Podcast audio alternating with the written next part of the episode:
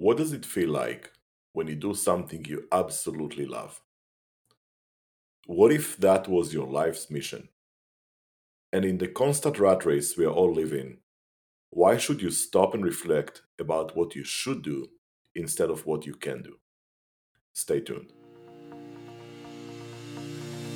Welcome to the Security Leadership Podcast.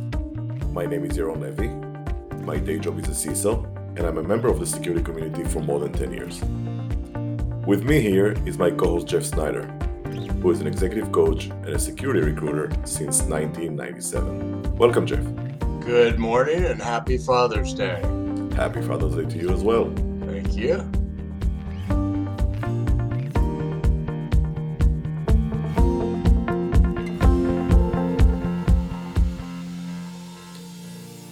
So, Jeff, our episode today is a little different. You decided to tell your story but before you tell it, let me tell a little story about how you and I met. Is that okay? That's perfectly fine with me. So, as a matter of fact, you found me. You found me about 10 years ago when you were recruiting for a director of security for one of your clients. As I mentioned in one of the previous episodes, this wasn't a typical, um, what you would call a recruiter call. You asked me very few questions about my experience and skills, but you grilled me pretty heavily on who I am and what I want to do. This is when you first challenged me with the question is that what you can do or is that what you should do? Long story short, uh, that job opportunity didn't work out. But over the years, you and I stayed in touch through, you know, LinkedIn, Facebook, a phone call every couple of years. Um, until one day last year, when my friend Allan Alford who is also the uh, co-host of the Defense in Depth podcast with David Spark, asked a question on LinkedIn about using Myers-Briggs assessment in the workplace. I commented on Allan's post that I never took Myers-Briggs and I might take it just for fun. The next thing I know, I get a message from you that shook my world. And uh, do you remember what you wrote? I, I don't remember an hour ago, so you'll have to tell me. Okay. So what you said to me was, and, and I'm I'm reading from the message. Uh oh. You said Meyer Briggs won't do you any good. You know one of the most talented coaches on the planet, but you've never taken the advantage of the result-driven work I'm doing with some of your peers and colleagues. I have died twice and have fought back to live in ways that others only think about. I'm delivering the best work of my life. This of course i mean you know spring me immediately to action and and you know i called back. That's where you start you showed your your, your probably one of the most inspiring stories i ever heard. Um, so we're going to show that story uh, with our listeners. So do tell. Wow i wrote that? For real? Yes you did. I i, I kept it. Okay all right so this is going to be a completely different podcast and um, I wanted to do this for a while, but I didn't want to do it right out of the gate. Uh, I kind of things have, have evolved and built up, and I kind of want to do it now because I want people to understand this isn't just two guys sharing their opinions. Uh, this is two people with very differing backgrounds.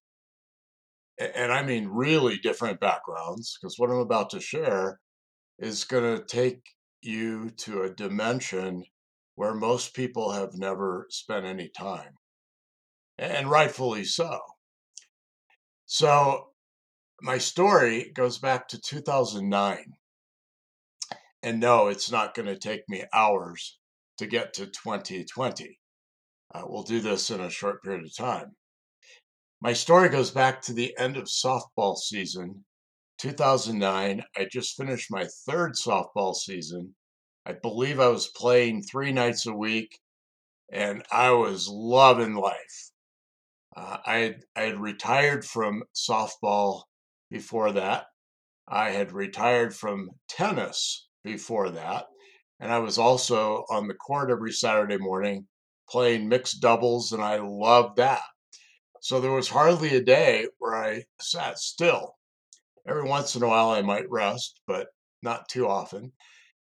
my buddy Tim, who was my center fielder on one of my competitive softball teams, at the end of that season, I distinctly remember him uh, looking at me and saying, "You know, if if you could learn how to play hockey the way you play shortstop, man, would you be good?" Well, of course, that stroked my ego. Uh, who doesn't like to be told they could be great at something?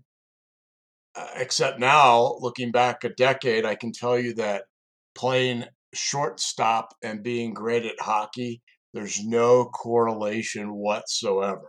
I will take your word for it because I know nothing about hockey. And um, I tried, I really tried, but all I see is like people kind of beating each other with a stick. So yeah, I'll, I'll take your word for it. Oh, it's the it's the greatest decision I've ever made. So I I let Tim. Uh, he didn't even have to twist my arm. He twisted my little finger. Next thing I know, we were at Play It Again Sports. Uh, he, he was walking through the aisles with me, showing me what I needed to pick up and buy. We walked out with a bag full of used, eh, pretty smelly hockey equipment. I brought it home and immediately put it in the washing machine. But it was January of 2010 that I started playing hockey for the first time in my life as a 43 year old adult. Uh, not only did I start playing hockey, but I started on Tim's team. Tim grew up in Michigan. And I'm pretty sure that a lot of people in Michigan, North Dakota, Minnesota, I think they're born with skates on. And that has to, to make for a very, very painful delivery for the mother. But these guys learn how to skate as fast as they learn how to walk. So I got out on the ice with Tim and his buddies, and we all had the same uniforms on, and there were two referees. Wow, I was actually playing hockey. Tim was supposed to explain some things before we got to the, the rink that night, but he conveniently forgot to. And my first game was trial by fire. Uh, I, I jumped out on the ice when they told me to. I stood in the wrong place. I was off sides. I didn't know what I was doing because no one took the time to teach me. Well, that turned into immediately playing in three leagues on Sunday, Tuesday, and Thursday. I was absolutely bound and determined to become good at hockey. I've never not been good at a sport in my entire life. And I have to tell you, hockey was absolutely humbling. I was the worst player on every sheet of ice that I went to, not only in Colorado, but uh, by Memorial Day, I was down in Phoenix playing in a tournament. So, my point in telling you this is uh, I was not yet working out of my natural strengths. I didn't have that knowledge, but I had that instinct. So, my instinct said, Ooh, competition, scoreboard, fitness, all those things that I value deeply. And I got to do it three times a week. It was the most painful decision I've ever made in my life because there's not enough time to physically recover between Sunday and Tuesday and Tuesday and Thursday when you're brand new at playing hockey you discover muscles in your body that you did not know you had. I also played hockey at 6,000, 7,000, and 8,500 feet. And I discovered that playing hockey is absolutely nothing like walking and breathing. So I couldn't breathe. I didn't know the game. I was in pain. I was humiliated. Well, when anybody tries to get out of their comfort zone, and steps into something else, you could be in pain. You could feel inadequate. You could feel like you're under or beneath or below everybody else. And you know what? You may be absolutely right. Around the third month, one night, I scored three goals I had never scored before. I scored a hat trick. Everybody was excited for me. I was elated. I couldn't wait to get back to my next hockey game. And I didn't stop scoring after that. That was the moment where all that hard work came together and it worked. I'll fast forward to September of 2010, September 17th. Uh, I played two games that night back to back. I was driving home from my second game and I was by myself. It was it was dark. I'm driving up the mountain and I had these just weird, eerie feelings in the back of my shoulders and in my neck. I didn't equate it to anything heart related. Uh, I thought, well, I'm 43 years old. I'm trying to play a kid's game. I've just played two games in a row. Of course, I'm going to have aches and pains. Well, I got home. I, I, I think I took another shower because I, I just felt so weird.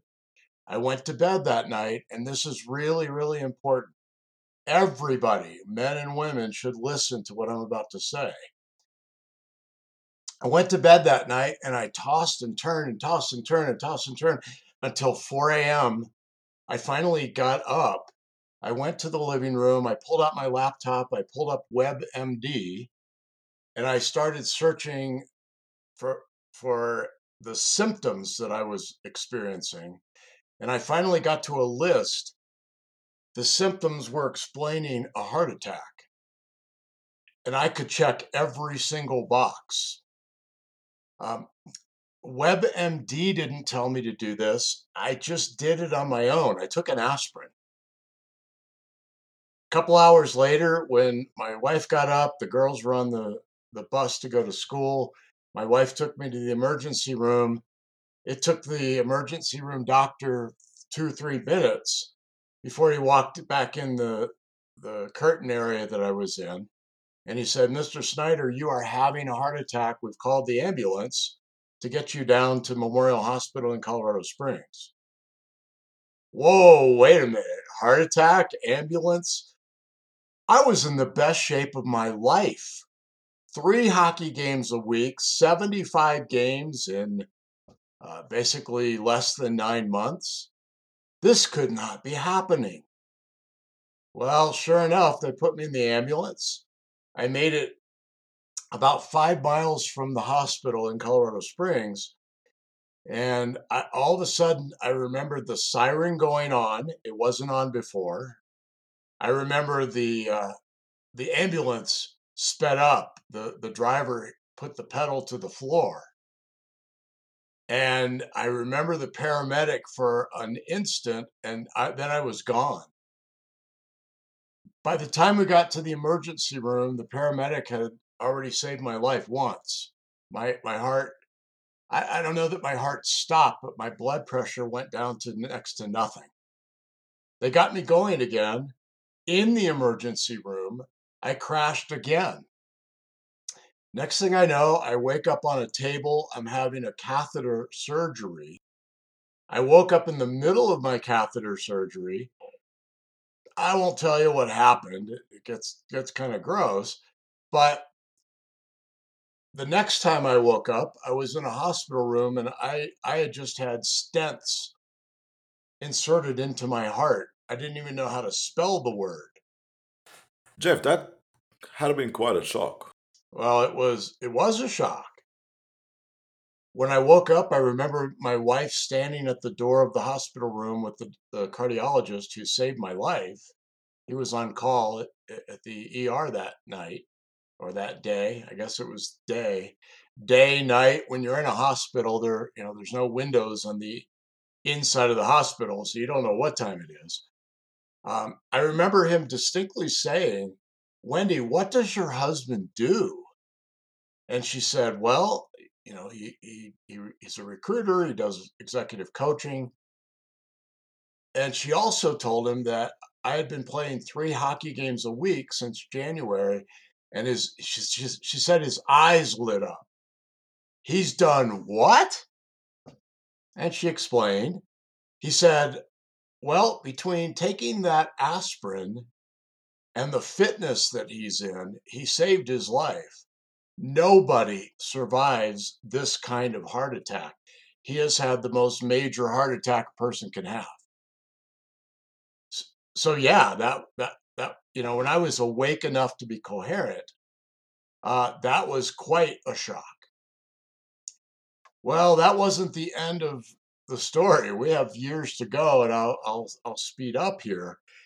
During that surgery, doctors found that I had an aortic aneurysm that had not yet burst.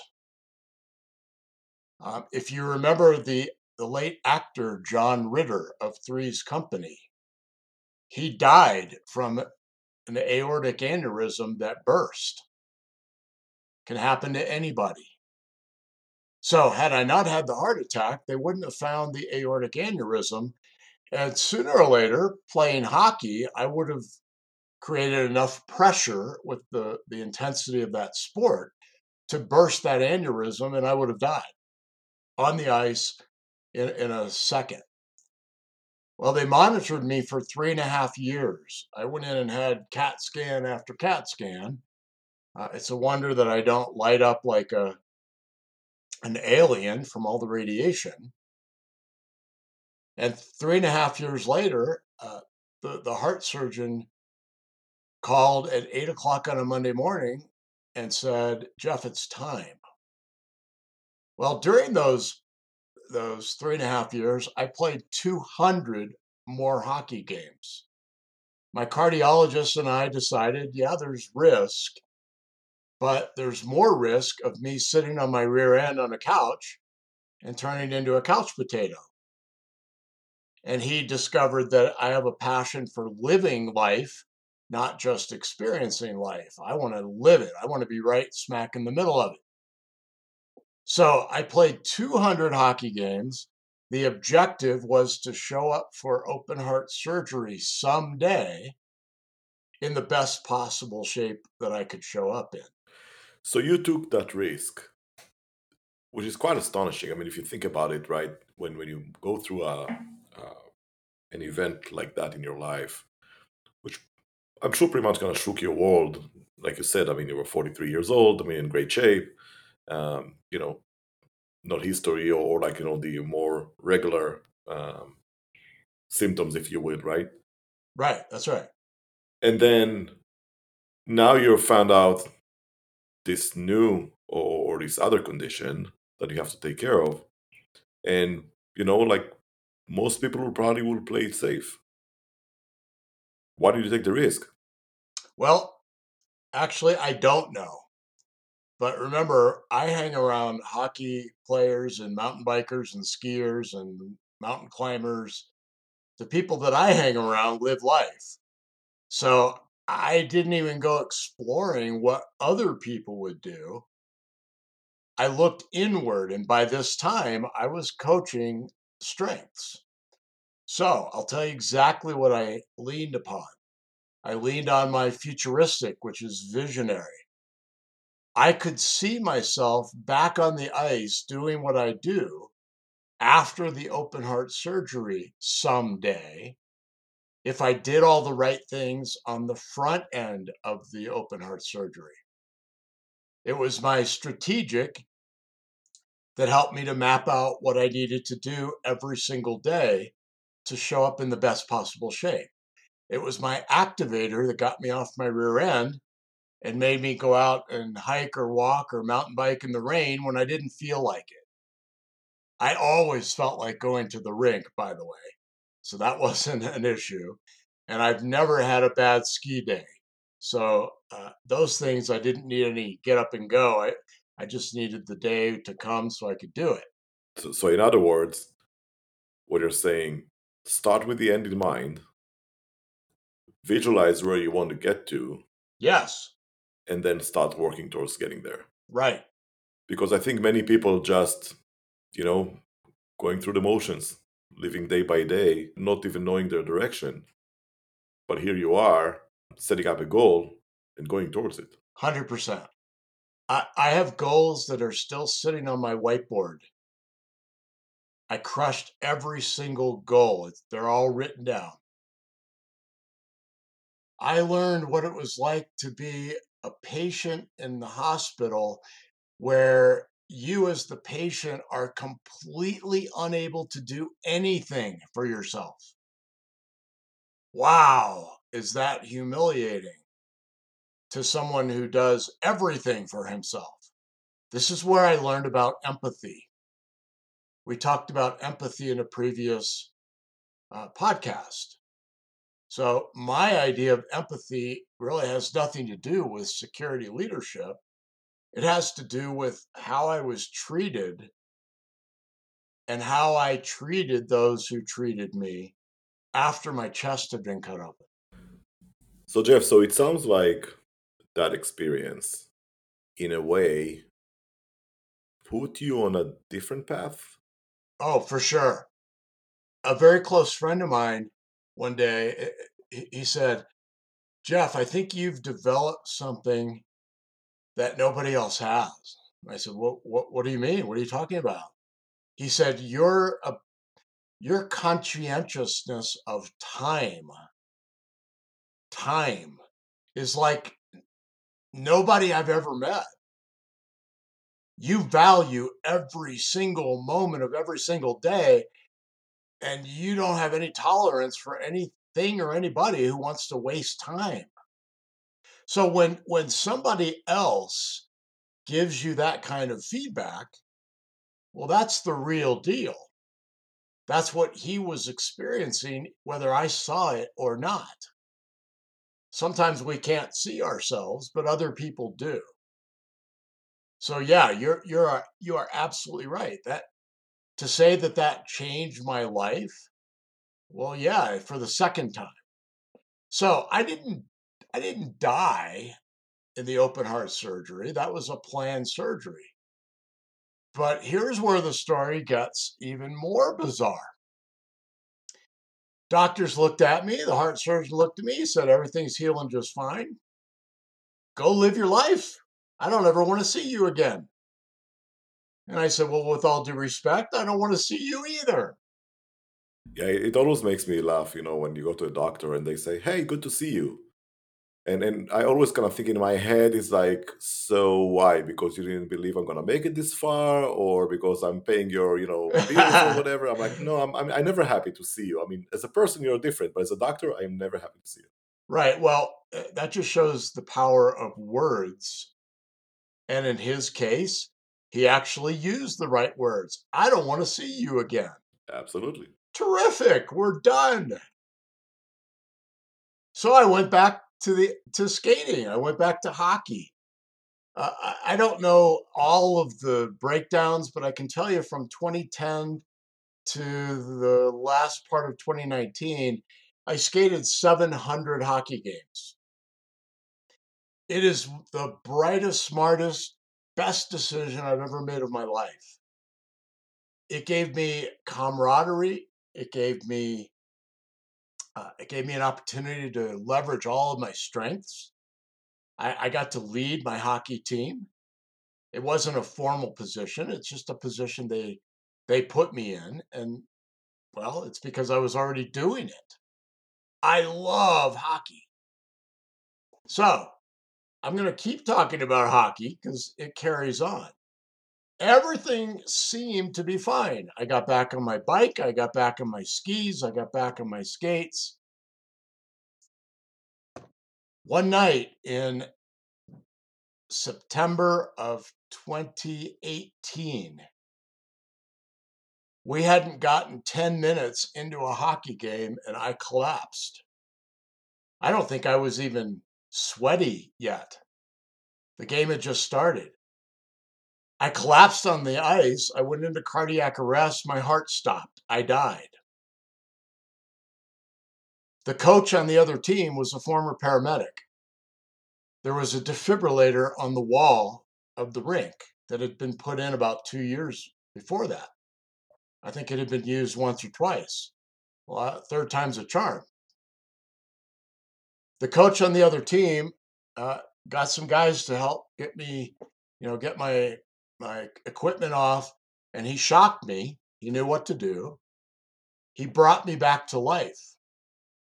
I don't know how much time went by between the time that my heart stopped and the time that he shocked me. So if your heart is not pumping, your brain is being deprived of blood, which carries your oxygen. Brain damage. The paramedics came. My heart was already going because the par- you know I had a paramedic there.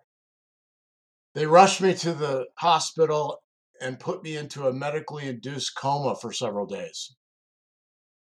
I obviously wasn't awake for any of this, but my wife tells me that the doctors around her told her that I had probably a 5 to 10% chance of surviving and coming back with any sense of normalcy whatsoever. They just didn't know how much brain damage I might have uh, incurred. Fast forward three or four days later, I woke up. I distinctly remember the night that I woke up. It was it was a horrid night. I was coming out of you know the, the heaviest narcotics on the planet. It was awful. I couldn't wait for the the sun to shine and the you know daylight to show up. It was it was just horrendous. A couple days later, they sent me home. I went home behind a walker. I couldn't stand up straight. I did have brain trauma. But a month later, I was back on the ice. Nobody gave me any chance whatsoever of getting back to any sort of a normal life. A month after that, I was on skis. We had good snow that season. First day we could go out and ski, I went out and gave it a try. When you go up a ski lift, your only option is to get off and ski down. I was shaky. I wasn't sure what I could or couldn't do. 79 hockey games I skated. My goal was 50. By May, I crushed that goal. Sometime in April or May, unknown to me, I had a small stroke. It was in the back of my head in the cerebellum, which is the balance center of the brain. I started getting really squarely on my skates. I couldn't, I, I just didn't have confidence. I couldn't skate the way I normally skated. Well, good grief, I'd had a stroke. I skated 29 more hockey games. I made a new goal of 100. 100 by the end of 2019. I didn't quite make it. At the end of September, I went to my last hockey game. I dressed out for the game. I was having trouble tying my skates. Uh, one of my hands was already uh, not working well. I skated across the ice. I just knew I couldn't play anymore. I went back to the locker room, undressed, and I left the rink that night. It's the last time I've been in a hockey rink. A couple weeks later, I went to the doctor, and we we discovered that I have Lou Gehrig's disease, ALS. There is no scientific way I can prove this to you, but the theory is when I went through brain trauma from the cardiac arrest, it triggered a gene that was sitting dormant in me. It's a gene that runs with ALS. So I went from cardiac arrest to coma to getting back on my feet, but I had ALS and I didn't know it. Well, now I know it. So now I am officially dying from ALS. Why are we doing this podcast? Because I can, first of all, and I want to put on the table everything that I have learned from almost 30 years of recruiting, working with hiring decision makers, people who know what they want, people who don't know what they want. I'm, I'm trying, along with my co host, to put those things into words to help people to be aware and to have the opportunity to crush their own learning curves. Jeff, your story is, is nothing short than amazing when I heard that story the first time, um, and and just kind of reflecting on myself, you know, on my career, um, and really kind of going back to kind of the same question that you asked me 10 years ago. Are you doing what you can or are you doing what you should? How these experiences help you discover or perhaps even more focus on the things that you should do? That's a great question. And my answer to you in my mind is crystal clear. Over over the last decade, I have I have been passionate about spending less and less time doing things that I can do because I started discovering things that I absolutely must do. In other words, those things align with my greatest strengths. My greatest strengths are my greatest potential performance. Everybody has the same thing within them. And I'm absolutely sure that most people never discover what their unique greatness is. Well, that's not good enough for me. I'm a maximizer. Maximizer means I at least want to take good to great, and I prefer to take it all the way to excellent. Not everybody thinks that way, and I respect that. But the people that I'm fortunate to meet with every single day right now are people who have a burning desire to discover their best performance and there's absolutely nothing I would rather do than to see somebody's light bulbs turn on when they when they realize or discover something about themselves. It's always been there. But they've never they've never looked at themselves like that before. They've never asked questions in a certain way before. But now when they when they turn the dial and they ask questions and they're curious in a different way, they start to discover uh, new things that they've never seen before. It's the greatest work I've done in my life. And it's what I'm going to do until I can no longer, you know, get, get on the phone and do what I do. I want to, first of all, thank you uh, for inspiring me and also inviting me to be uh, part of your journey. Um, I'm humbled by the fact that if I can contribute in any way um, to the work that you're doing and you know i know how much it was uh, life changing and impacting on me. Um, I'm, I'm really honored to be part of this. I want to thank everyone who is listening to our podcast. Uh, please continue to share your thought with us uh, like it share it with others and help us grow and become better. Um, and if you have any thoughts uh, you would like to share with us uh, please find us on linkedin um, or um, find us on the security leadership podcast Thank you very much, and that concludes our podcast for today.